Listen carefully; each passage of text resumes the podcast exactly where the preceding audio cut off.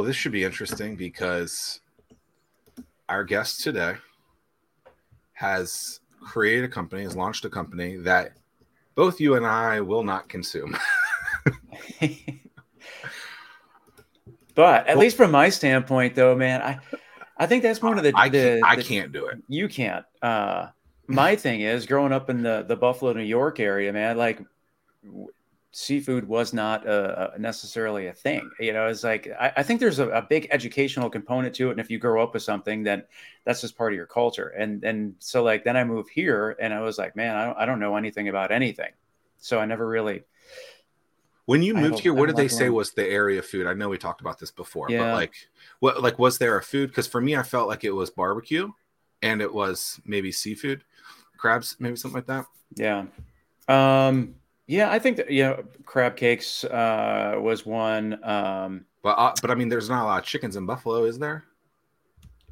Well, I, I there's a lot of chicken wings, but I don't know. I'm excited to have Bay on uh, the show because we got this is a second time appearance for Bay, uh, but a different capacity. So uh, who, who's done who's done the most? Is there like a target? Do I have to start like ten companies in Hampton Roads? I, I think there's had, three or four. We've people. had three people on twice, so you are the third. No, no, no, oh no. Erica, Nate, Chris, Bay. Oh, Scott. I forgot about who's Scott.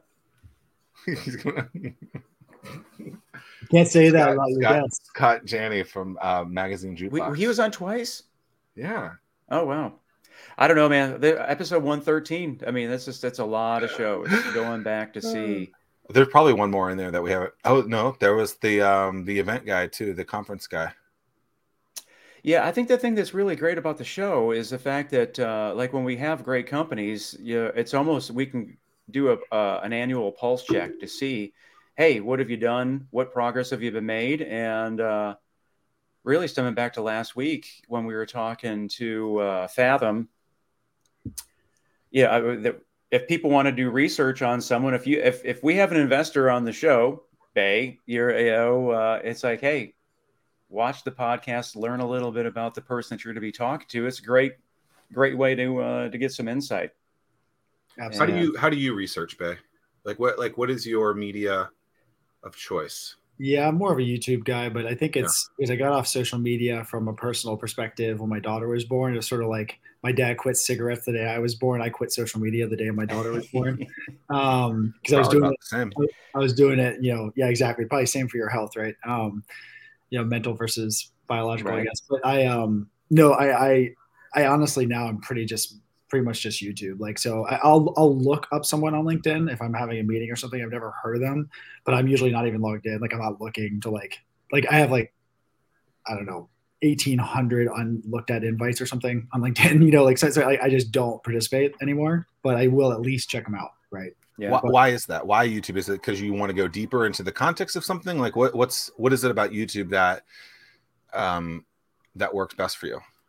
I think because if I'm I like to I like to better understand how someone communicates, how their mind thinks, and when especially if you're going into a meeting, if that's possible, right? Because you can just look at their tweets or their you know LinkedIn bio or whatever. I don't really think think it gives you that much context. Whereas seeing someone in video and how they communicate, how their mind wanders, or how they look at you know how they answer questions, all those things I think are really helpful, especially when you're going into a live kind of meeting engagement. So if you're looking for money, you know, as a startup or whatever, I'd imagine it, it's pretty high fidelity, right? I think it's there's probably few things as good as this.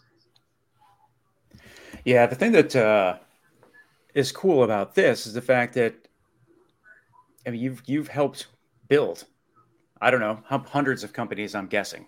Uh, and then uh, you know either in Asia or San Francisco, and now you're back uh, or the Bay Area, and now you're back here at Virginia Beach, and you see this opportunity, and I'm really excited to watch First Landing Seafood Company take shape because uh, you can take all everything that you've learned over the course of however many years, I mean several several years doing this, and uh, make something super cool. So, what was it about? this area that uh, or or this opportunity that first brought to light uh, first landing seafood? well, uh, maybe because I know you have a lot of business startup kind of people, you know, listeners. I'll, I'll maybe give a little context. So even though I'm professionally a venture capitalist and I've been in tech and you know a bunch of tech hubs around the world for almost 20 years now. I'm from, you know, born and raised in Virginia Beach, and I grew up doing the same stuff probably a lot of us did from people in this area, which was, hey, Mother Nature matters. We're all super grateful and lucky to be in this region. So doing the beach cleanups, you know, learning about how you build living shorelines, how do you protect the environment where we're from, and, and this thing that's so important to our lifestyle. Obviously, Hampton roads and water are synonymous. So this business is is kind of a couple of you know fold or, or, dimensions for me. It was a way to kind of get back to my roots as a kid and, and really realize that you know I even studied marine biology at William and Mary as an undergrad. I ended up shifting into business when I realized that you actually had to do a lot of science. You don't get to just surf and play with dolphins and stuff when you're a marine biologist.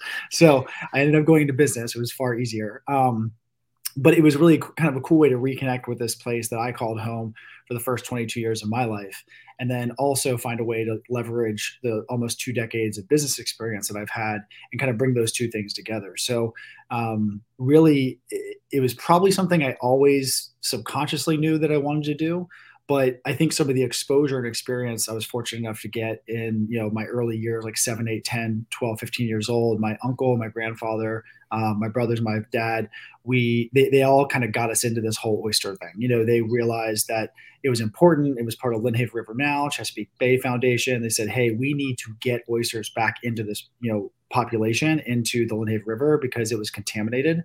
And one of the best ways to do that is just grow back what we used to have, which is this amazing oyster population that was decimated and overfished and you know killed with disease and all this other stuff and pollution. So we, my uncle and my cousins got into this business almost you know 20 years ago, and they did different elements of it. But I think taking my experience and my brother's experience, I got excited um, over the Fourth of July weekend two years ago during COVID when we were all home. We do that every year, anyways. But it was this kind of moment that COVID let us sort of take a step back and and think about well we're all kind of back in the states again we're all nearby like what do we want to do and this is such a cool opportunity to say hey like downturns great time to start businesses um, which i'm sure you all have talked about in other uh, other podcasts um, this is something i was always excited about you know, I was fortunate enough. We had raised a bunch of capital at Brink. I was able to offload some of my day-to-day operational, you know, um, requirements to my venture capital firm, and my luckily enough, my uncle and my cousins had not sold, you know, the old business in terms of the leases and the barges and all the gear that it takes to do this type of business. So harebrained idea over some beers and Fourth of July with my brothers, and uh, voila, a new business was born. That's awesome. What a lot of good things happen over beer.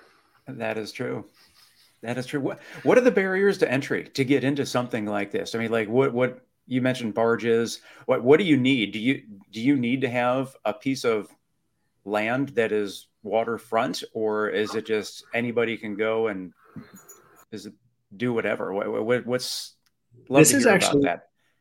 This is really interesting. This is one of the hardest things for me, and one of my biggest passions is to try to reduce what I think is.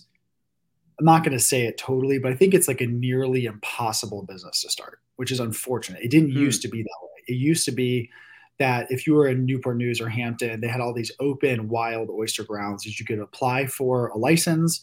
They're run by the state. You can just go out with your boat and your buddy or whoever and tong up and bring up oysters. And you had a certain kind of like fishing, right? Like anyone can go out and go get fish. So they used to be able to do that, but that's not really the way it, it works. You know, generally speaking, now you have to have your own lease from the state, which are very, very hard to get. And most people sit on those. So they buy them and then they sit in them for decades or generations. And there isn't a lot of recourse, even if they're not using it to produce oysters, which is the whole goal.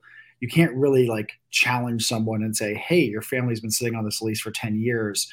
You're not producing enough oysters and like get the state to like take it away from them or give it to someone who actively wants to participate and help grow you know the oyster population. So that's the first barrier is you have to have the lease, and then you have so much other stuff. I mean, how do you get your boats in the water? You know, you have to have a place to get boats in the water, and if you go to a lot of locations, the the slips like the place where you park your boats, they're all taken, and there's wait lists usually for years and years and years. So then you have to go to a public slip, which means you have to put your boat on a trailer in and out every day. That's a crazy amount of time. And you have to touch your oysters pretty often. And then, you know, in the summer times, it gets backed up. Now, the, you know, how do you get your boats in and out and you're not wasting half a day waiting in line for all the other boats to get in and out? Then you have to buy the cages because the oysters aren't there. You have to bring your own oysters. So you have to get seed from a hatchery, which there are hatcheries all over the Chesapeake. I think there's probably 10 or 12 now. And you buy them and then you have to put them in bags or cages and you have to grow them and then you have to go touch them probably somewhere between kind of four to six times a year at least you have to touch every oyster meaning you got to pick it up we have a crane on a boat you have to have this huge trash pump you got to spray them off you got to turn them over we call them um, husbandry. Wow. you got to put them through a tumbler to sort them by size you got to re-put them in down the bottom. Like it's a it's a it's a whole process man. So what what what water depth are we talking here? So we're lucky that we have a pretty shallow lease. So ours can go anywhere from sort of you know two feet to eight feet. And that's pretty ideal because if something really happens which happens often like we kind of we require all of our employees like they have to have their own wetsuits because you have to get overboard you know pretty regularly. Not every day but it's often where like a line will break or something's wrong and you got to jump off and go down and figure out what's going on. So it's actually um, it's really lucky um, because also one thing that you may not know is the the most food the best food for oysters is in the first 12 inches of the water column so you want your oysters to be as close to like the best food source as possible because all they do is just eat all day long, like eat, grow, and poop. That's all they do. and so, um, so you want to put them near food as often as possible. So if you have like oysters down 30 feet and there's not a lot of sunlight, it's not going to mm. get food, right. They still will grow, but they're not going to grow as fast or, or maybe in as uh, high volume. Hmm. Man, that is what what. When was the last time Um, you know, obviously you've been doing Brink for a long time. When was the last time you actually like got in and and worked this style in, in a business? Because it's different than running the other firm. When, when, when was the last time you actually got your hands dirty or wet into a business like this? And and what um, were the, what are some of the challenges of, of trying to get back into that? You know, obviously you coach and mentor and and and and foster and, and provide capital to a to a ton of companies. But to get in there, the nitty gritty, I mean, that's a completely different game. Yeah, well, that's actually I think part of the allure, frankly speaking, is you know I was the COO and co-founder of Brink for almost eight years, and you know the difference, and you guys have been probably been through this. You know, you can use Peter Thiel zero to one, one to ten, or you know ten to hundred. You can come up with that, or you can use um, Steve Blank's, you know, like uh, search, build, grow, like whatever framework you use to think through the phases of a business. And I think until we got to Brink, which is you know now almost 100 staff, we raised 210 million dollars this year, Series B. Like so, so much is going on. We have almost 300 portfolio companies. Like that, that's a big operation now. It's so different than just the early days when we had no idea what we were doing. Right, we were making it up and trying to figure out the pattern through, or see the signal through the noise. Right, and I think I had potentially forgotten a little bit that I really like that stage. And it's obviously why I invest in a lot of early stage companies and help those founders. I like digging through the mess. I certainly think I knew about myself, but didn't probably have the ability to test it until we got to Brink to be such a large business that I really am not as good as good at, obviously, and also maybe don't like as much the kind of middle and later stage of businesses. Um, so so that, that was really helpful to learn because I think I found myself and I'm, we were just playing around with this during the you know COVID days, right? It's not like this is a, a crazy amount of my time, but it was it was fun in a way that you know I, I, kind of remember the earlier days of, of uh, building Brink. Plus, whenever we make new investments into, into founders where I really support the investment, uh, it, it, just kind of sparks that creativity, you know, that you only get from the really early days of a business. But so I'd probably say like 2014 to 2017, 18 with Brink were like really early days. So it, it probably been like three or four years since I've been in the in the weeds. But then before Brink, it was um, probably at Intercom when I left Apple, uh, and then before that it was Apple. So I've kind of I've kind of probably been in this role formally like four times, five times. You know, like early stage, like really helping with operations, and obviously through the um, investing, obviously hundreds of times. You know, beyond that, yeah. but like that's not nearly as deep, right? As like you're really responsible for it. I think it's pretty common and maybe I'm completely wrong on this, but just to piggyback off of that, like most people, most founders who start a business at some point, uh, that that role is not the right fit for them anymore, and they bring someone else in. I mean, it sounds like that's exactly what you're saying. And so it's it's kind of surprising that some of the biggest companies in the world, you know, you think about Facebook and Zucks, it's just like He's he's gone from what zero to fifty thousand employees, and he still super, seems super to be rare. okay in it. Like it's that's super rare. super rare. Well, yeah. Well, I think the, the question of whether he's the right person for that is a whole other topic entirely. yeah. But but, wow. but I think no, it, it it is rare for sure. Mm-hmm. I mean, I, it's. Do you see uh, when you get out in the water? Do you see that? Uh, is it is it tough, tough work, or is it therapeutic? Uh, I mean, there, to me, like, man, after when when you're sitting in front of a computer screen all day long, man, it gets I, just sometimes I really enjoy just going out to mow the lawn or, or something like that, just to let my mind wander. And, and yeah, I mean, this it's, it's funny you say that. There's a joke, at least in Silicon Valley, where and you've probably seen this, where you know operators build these businesses, they make a bunch of money, they do their thing in the world, and then they go back to the land, right? In San Francisco, that means usually you know buy a winery, right? And you build, you, you go get your hands dirty, and so I don't know who it was, it was kind of giving me giving me a hard time when they heard I got into the oyster business. They were like, "Oh, so you're just doing that like 20 years early, right?" You know, and, and I think that, it, but it was it was somewhat true. I think I think it was. I sort of naturally found myself in the middle of winter, like riding my beach cruiser, you know, down to the 64th Street State Park entrance and like staring out at the water and like sending video reports back to my brothers of like, today would definitely be a bad day, right? It's like snowing, it's freezing. This would be a bad day to be on the water. Um, but I found myself just naturally wanting to be out there. And so, especially during COVID, I think it was really tough because we are all cooped up. So it was really nice to like be out on the water, even in the in the tough conditions. But for the team, I can tell you, you know, and I'm obviously not operational daily, but um, for the team, it was.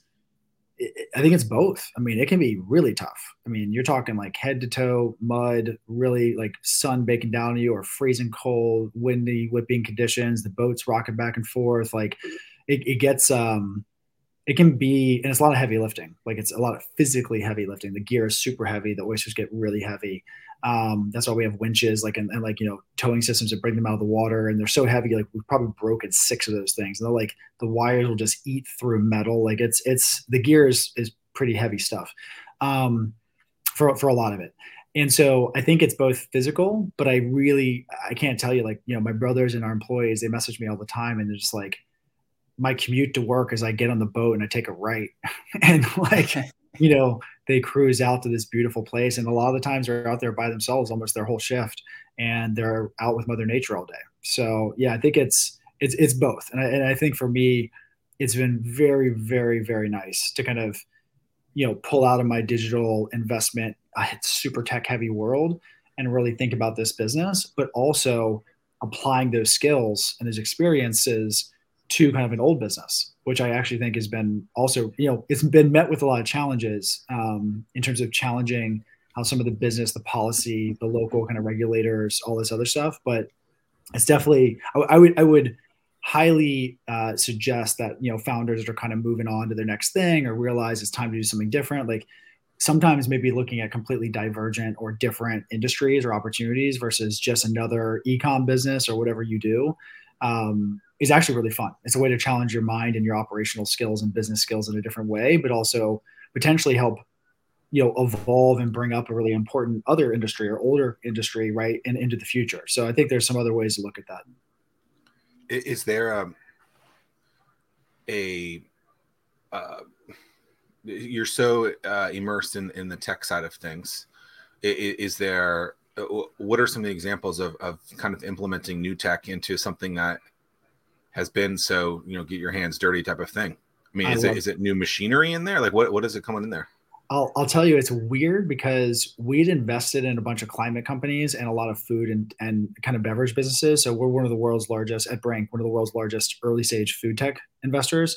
So I already had my fingers kind of in a, in a couple of worlds, but man, there's some really cool tech. And, and so it's, it's all the way down to like the really bare bones, normal stuff. Like the cages that we have based on the permit that you're allowed to that you get from the state allows you to use the first 12 inches of the water column from the ground up.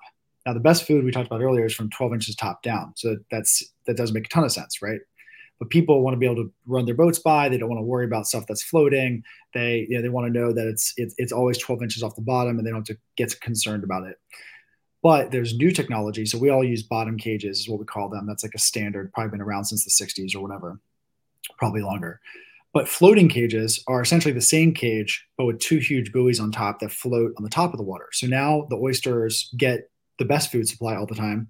they naturally move versus sit where they at the bottom mm. where they mm. never move. So essentially they're tumbling and they're actually creating a better shaped shell. So they're actually more premium and they clean themselves. So you don't have to pick them up and clean them. All you have to do is go by every month or so, you flip it over, and then the sunlight bakes all the dirt, and then you just flip it back over, and that's all you got to do. Versus what we have to do now is we have to go over, hook it on a winch, drag it up over on the top, open it up, spray it with a thing, open up the next part, spray it with a thing, put it back together. It's like this whole process, right? And so so that's the biggest battle that I've had with the business is I've been trying to help my brothers and even my uncle and others that have gotten really motivated to say, look, this technology has existed for a really long time and we are really behind the times here. You know, we are being forced and hamstrung to use really old technology and the only people that are complaining about it are really a couple of very rich people and so you've got these people that are kind of like you know talking to their senators and doing all this kind of behind the scenes stuff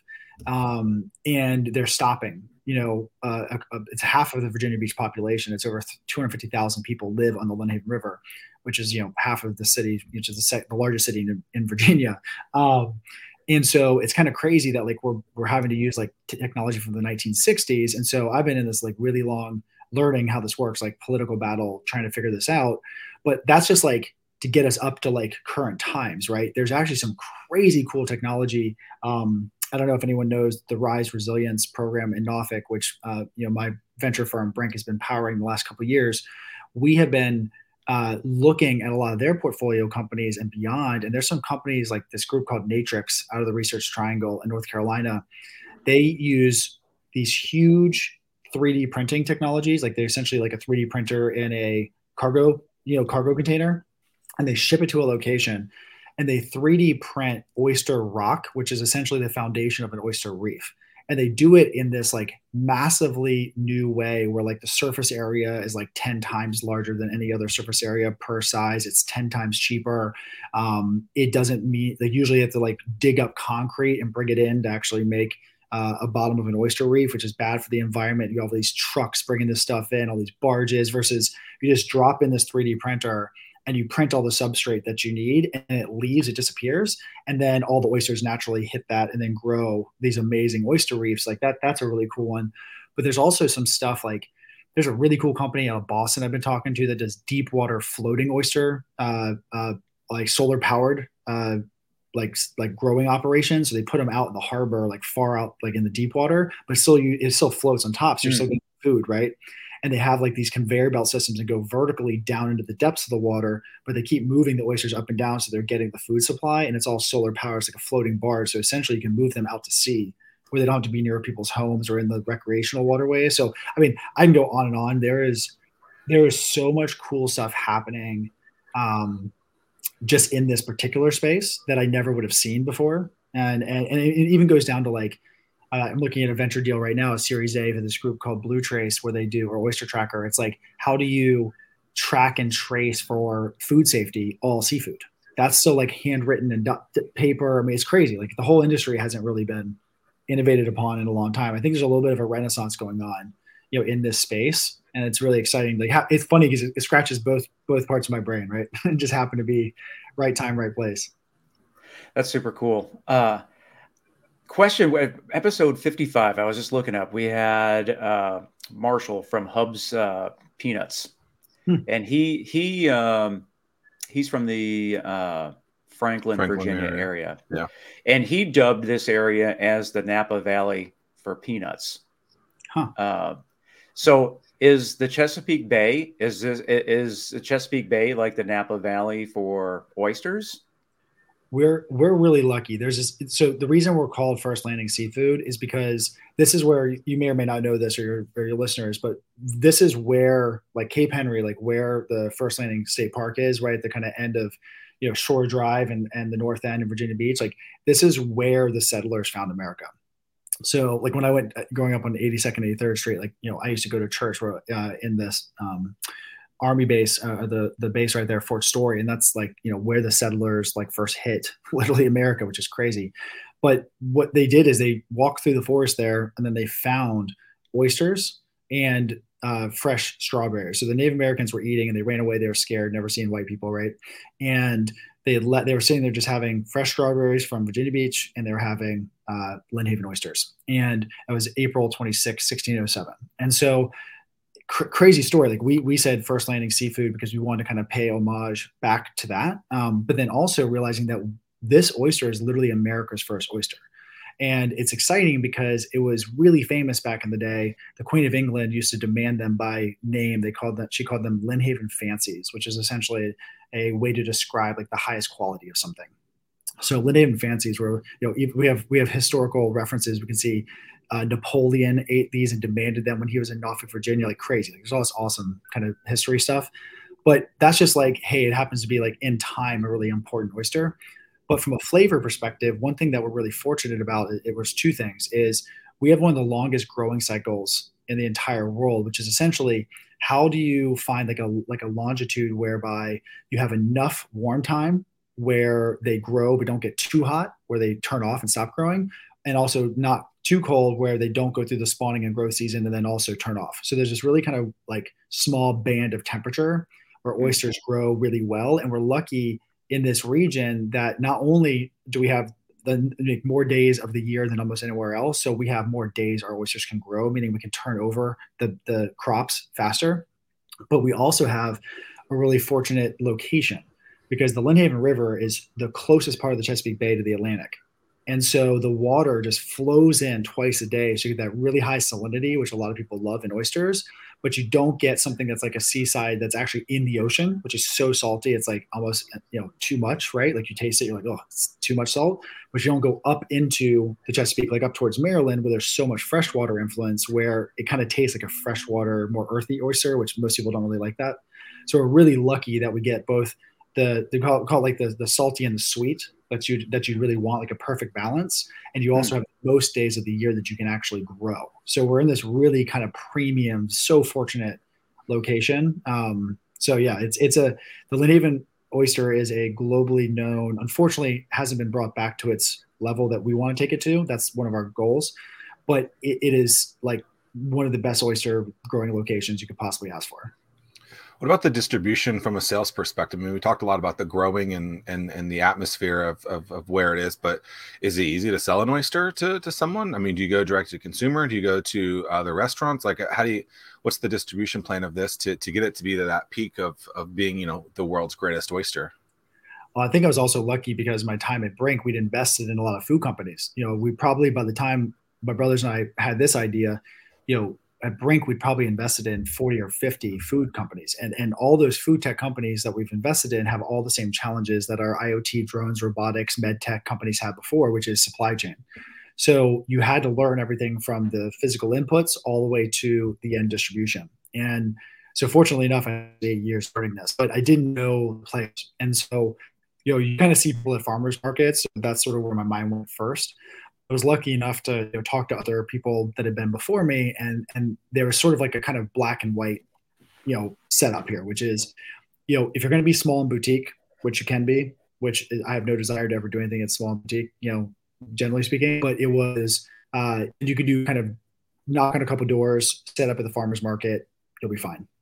But if you want to do anything that's really scalable, then it's all going to be about wholesale and restaurants. And so we do both. We're about to launch the Lynnhaven Fancies, which is the brand we're talking about now, uh, next week with Sysco.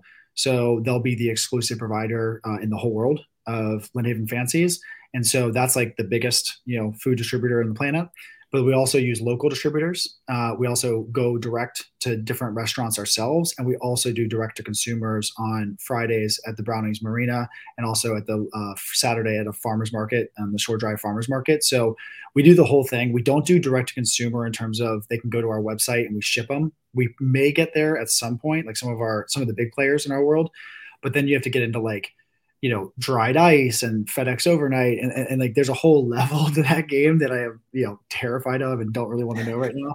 Um, but some some people do that and that that's kind of crazy. Like it's a whole nother situation. But yeah, you you kind of have to do all. But I think one thing to remember, no matter what business you're in, is there's going to be certain like and, and whatever angle you're taking as an investor, someone who's really tech oriented, is you have to appreciate the kind of industry norms and the realities of that type of company. And this is something that you know, I've caught myself with my brothers kind of brainstorming saying, hey, like we have to remember that we're a commodities business. You know, we're salt, we're wheat, we're peanuts, right? And it may be a little higher end, but it's it's it's the same kind of industry and we have to appreciate like we're not going to change the whole industry so we have to decide kind of where we press the boundary and, and and what we can really control and what do you just have to kind of take for the way it is and just use the rails that were already built before you. What uh, have you done uh, like a, a soft soft launch uh, testing the product and all that stuff? I'm, I'm sure that the feedback has been super stellar uh, to this point. Yeah we did we so we started selling um last th- so thanksgiving so about eight months ago which was just like you know, we were all home for still, we were all, my brother moved back. My middle brother can't come three days a week. Like I was still living in Virginia with my family for COVID.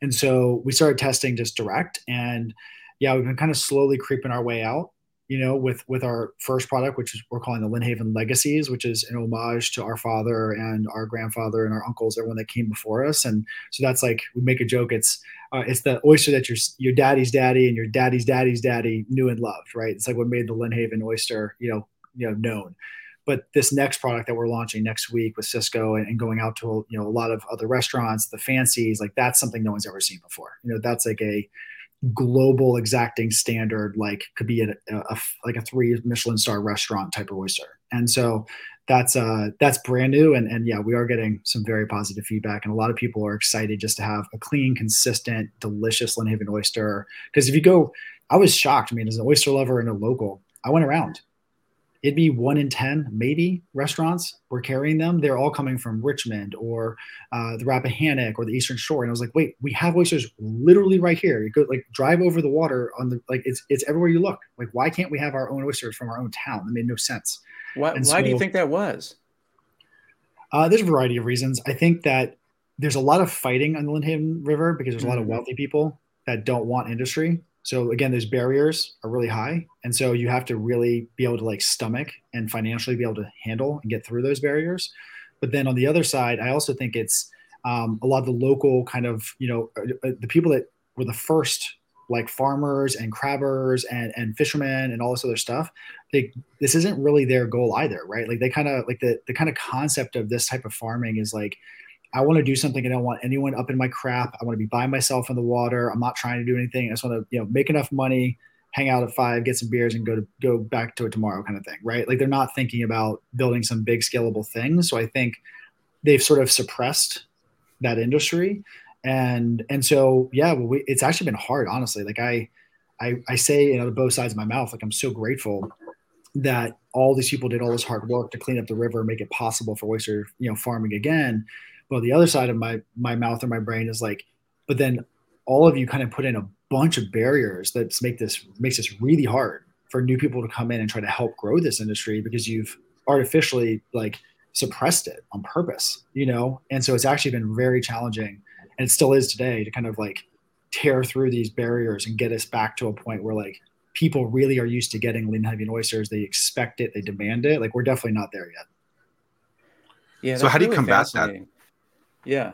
Yes. So, so, so, so people live on that waterway right there. They don't want it there. Can't blame them there. If I was living there, I wouldn't want you there either. Probably right.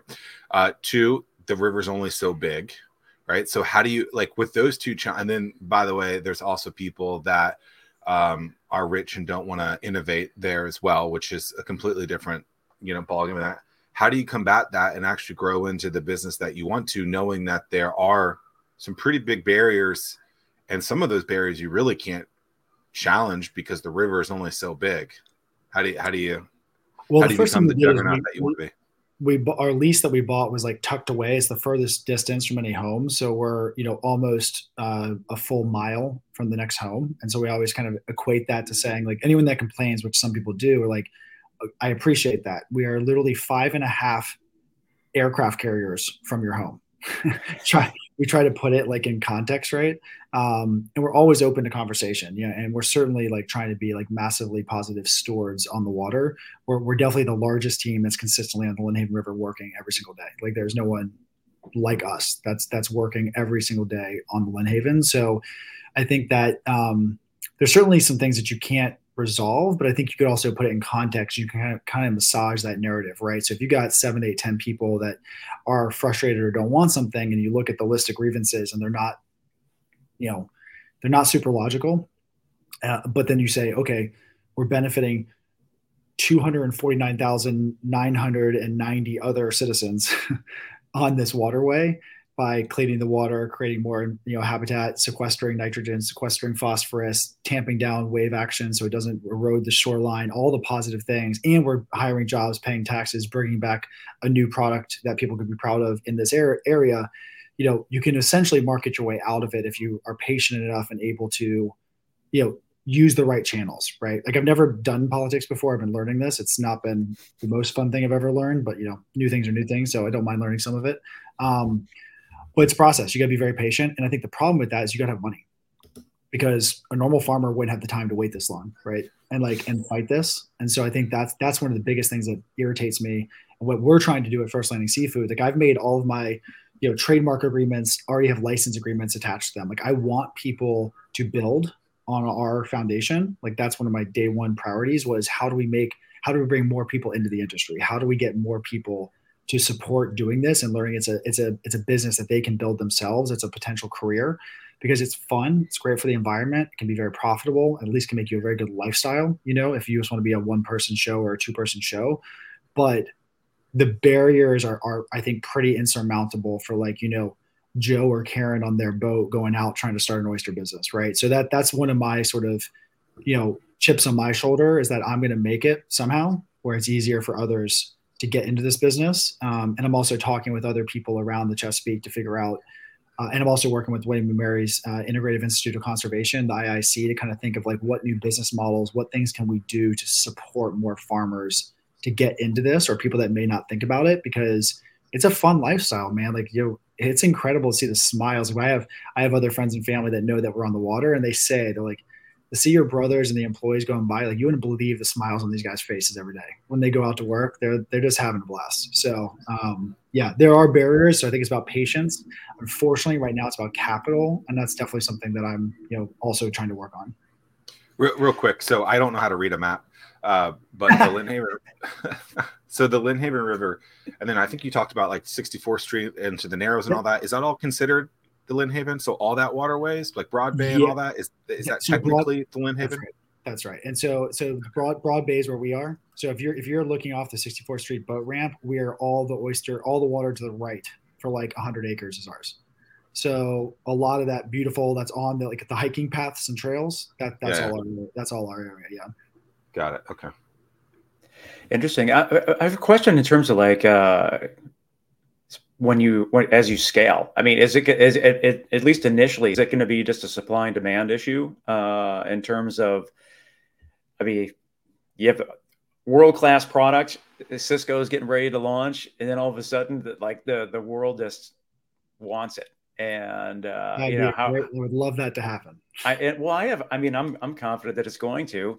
Uh, what happens? I mean, do you have to? Is it finding new locations, you know, but I mean, but the Lynnhaven River is really, really like that's like the secret sauce, so to speak. So you don't have to worry about the space for growing. You can get like we'll never use the acreage we already have. There's no interesting. Way. Like we can never outgrow the current space. Like that that would be like the okay. biggest oyster business in America or something, right? like and so so maybe I mean that'd be kind of crazy. Um, but no, so so that that's not really the challenge. It's really a demand issue um, and then also the capital mm. to then invest in the infrastructure to continue to grow that supply. Right now, we're lucky that we're kind of ahead of ourselves on purpose. And luckily enough, my oldest brother, uh, Bruce, who's, who's sort of our day to day lead, he's our veteran owned and veteran led part of our business, um, is is a like he was essentially like you know 30 years or whatever as like a, a um 06 in the army and he's at, like legit maritime logistics. Like this is his expertise right? So i never worry about that stuff happening. It's like cool he'll grow as many oysters as we can sell right? And so um it, but but but it does it does become an issue in terms of like how do you manage that? Like that's the next level right? Like we're going day one my brothers and i kind of said like we, we had learned from other people that you can be small but you can't be medium because mm-hmm. medium you get stuck in these like problems on both sides like it's either big or small and so in this particular industry because you don't get like you have too much pressure on both sides when you're in the medium kind of category of size. Like you're having to spend all this capex, right, to in, invest in the infrastructure, but you're not big enough to kind of break through and get the money back fast enough. So it's like, cool. Day one, we're thinking about scale. Now we couldn't invest in all that day one, but we were already testing and thinking through. And this is why my brother, you know, is the leader of the company. Is he is like, we need to be thinking about full crazy scale, and hopefully we ever get there. But we need to start testing as much as we can day one and keep adding on layers of that even when we're not ready for it so that we don't break when we do get there so yeah it's definitely it's but it's definitely a demand problem and one thing i tell people even like you know you two that may not eat oysters is you know people are asking what can we do? Because certainly most people are not going to be the ones dropping off friday and, uh, and saturday directly getting 100 or 50 oysters and shucking them at home by hand. Like that's not your normal customer.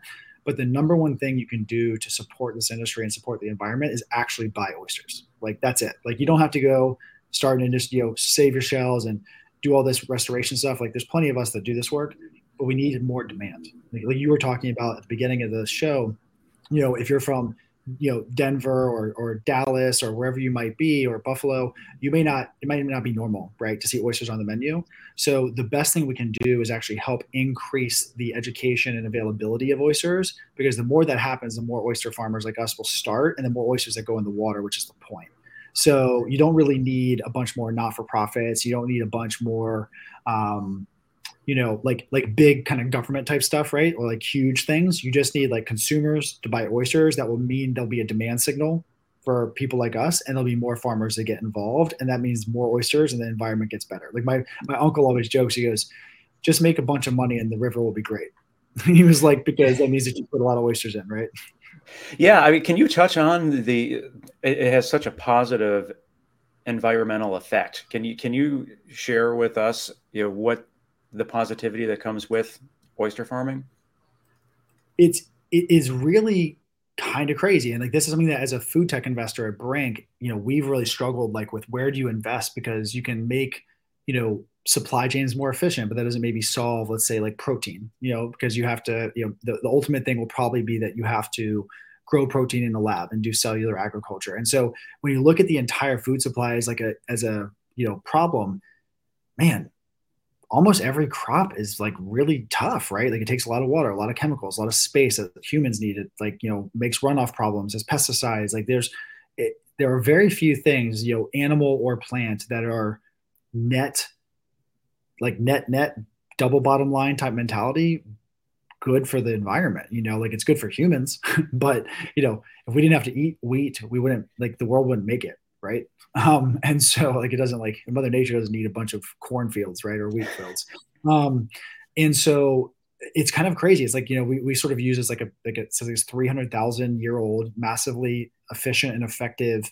kind of plant in the ocean that does a couple of things. Like the first bullet point you hear, sales points, it can filter up to 50 gallons uh, of water a day because that's all they do is they're filter feeders, right? They just, you know, feed through the water, eat what they need, and they're filtering and cleaning the water. So if you had like a, a little, you know, aquarium in front of you, like a normal fish tank at your house, and you put a bunch of dirty water, like salt water in it, and it was all murky and you couldn't see anything, you drop five oysters in there, and like 30 minutes, it'll be completely clear or an hour. It's crazy. Um, wow, it's very very powerful. But but that's just kind of like the top sales point. As you get further in, and for more sophisticated, you know, climate investors or people that care about the climate, some really interesting other things. Like uh, one is it sequesters phosphorus really well. It sequesters nitrogen really well, both in the poop but also in the meat and the shell.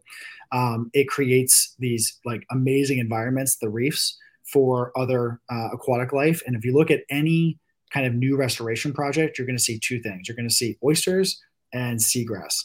Once like a restoration company will come in and help that environment, they know that if they do that, everything else will come. Like so recently we're doing an article with Lynnhaven River now because we're starting to see seahorses or seahorses in our cages and they were so excited they're like oh they're coming back finally it's like this indicator that like the environment is getting to a place where it needs to be right and, and it also but it always comes back to like these crazy little crustacean thing, you just kind of like can kind of survive anything, right? And you just put them in the water and they start growing. And then over time, the more of them that are in the water, the better everything gets. And and one thing that we've noticed so clearly as you take those big mega yachts that come through the waterway and all the rich people's boats. When you look at like how the water just like the waves smash the the shoreline, which is you know obviously really bad when you have homes or just like our natural shoreline in, in First Landing State Park. Um, or first, uh, yeah, you see like a couple things happen, like our cages and then the the reefs that we build like pro bono just for like we do reef restoration and build our own oyster reefs just to, to help you know increase the population help the environment.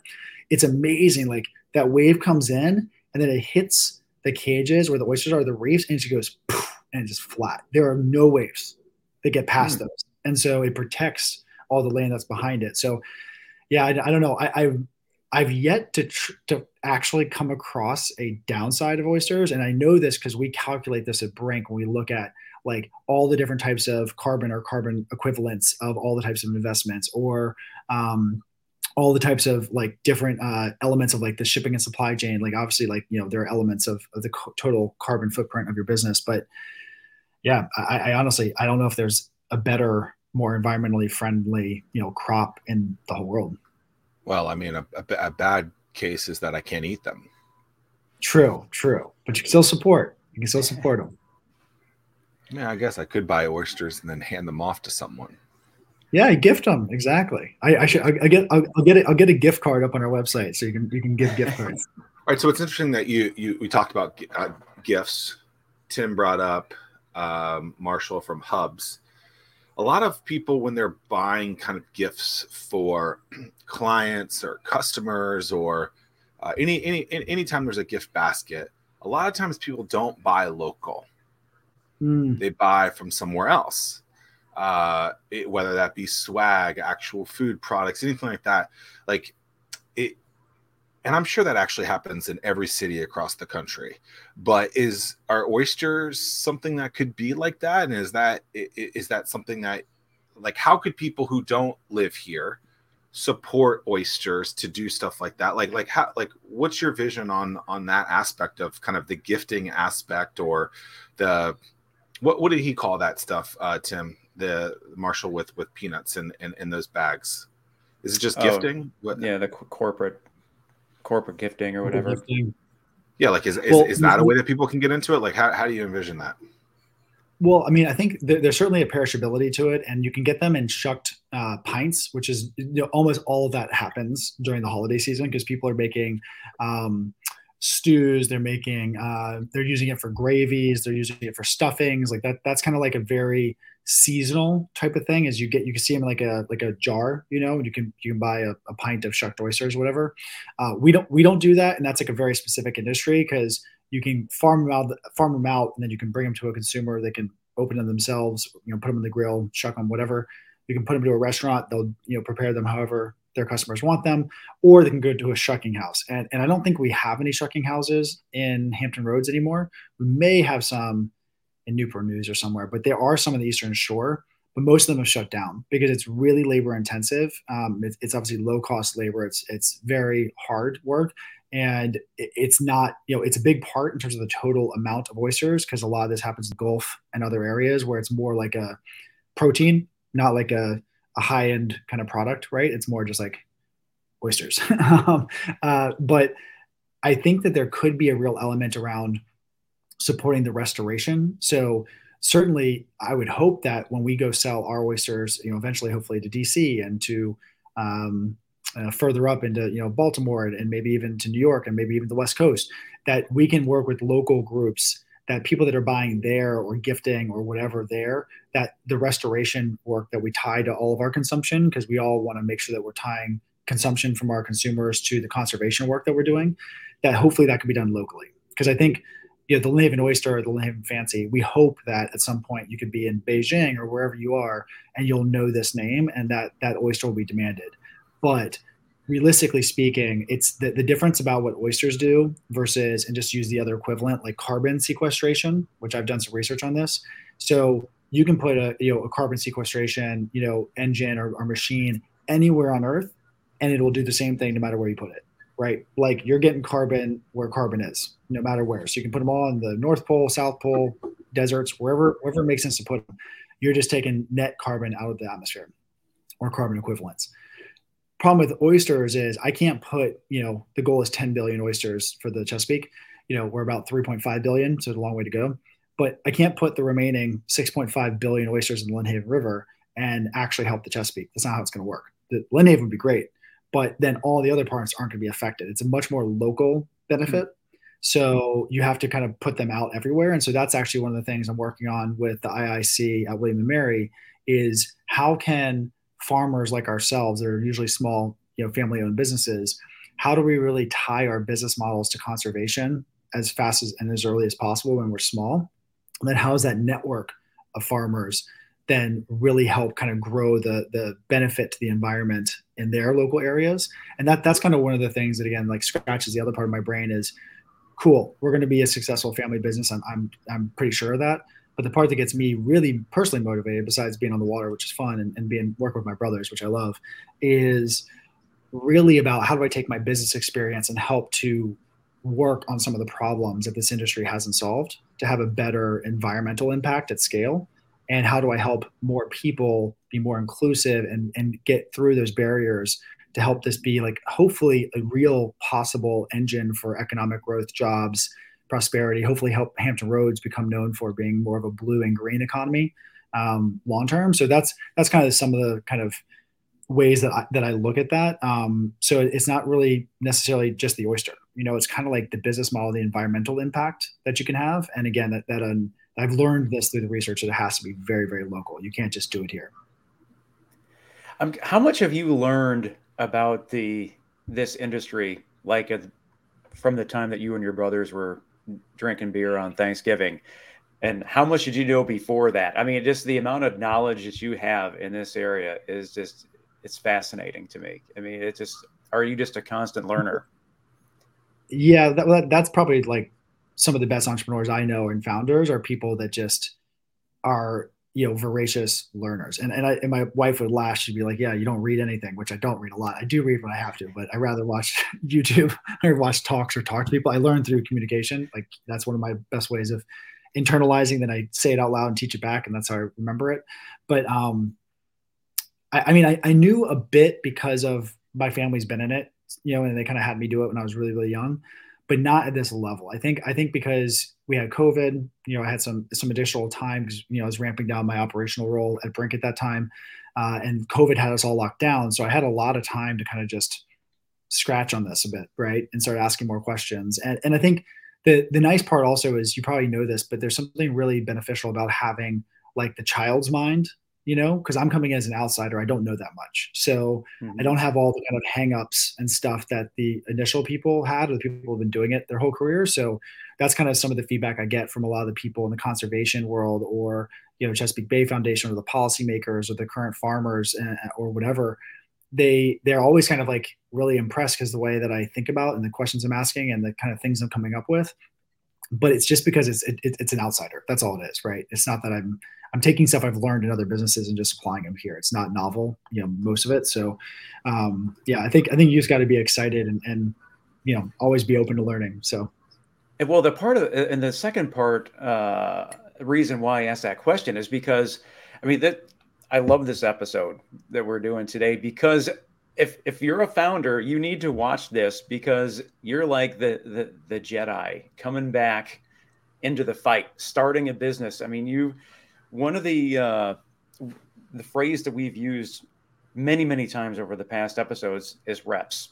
And you've mm-hmm. had so many reps in building a business and, and, then to see you come back into the game not that you were retired but you're now doing it. And i mean and and we always talk about you bet on the jockey not the horse. And listening to you talk today for the last 53 minutes i mean you know you are a jockey that somebody would want to bet on. So it's just like you are leading by example, and it's super cool. And I I hope that all the founders listen to this. Well, one thing I'll also say that's been fun for me is you you all know you've talked a lot over the last couple of years since I've been back in Virginia, but I've I've also taken probably 200 plus meetings now, which is people in the innovation ecosystem and kind of tech, early stage, everything else, like across the state. And so one thing that I've been really doing now is I took that work that I was doing for Brink and, and looking at models that we can, you know, hopefully apply what we do in venture capital to support Virginia.